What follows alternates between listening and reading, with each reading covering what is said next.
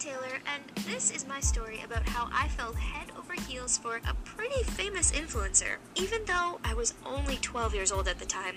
I come from a relatively wealthy family, and when I was 12, my dad surprised us all by buying a house in Los Angeles. He traveled a lot for business, and he thought he'd buy this house so we could all move there. But we didn't move there. Instead, we'd go there during vacation time.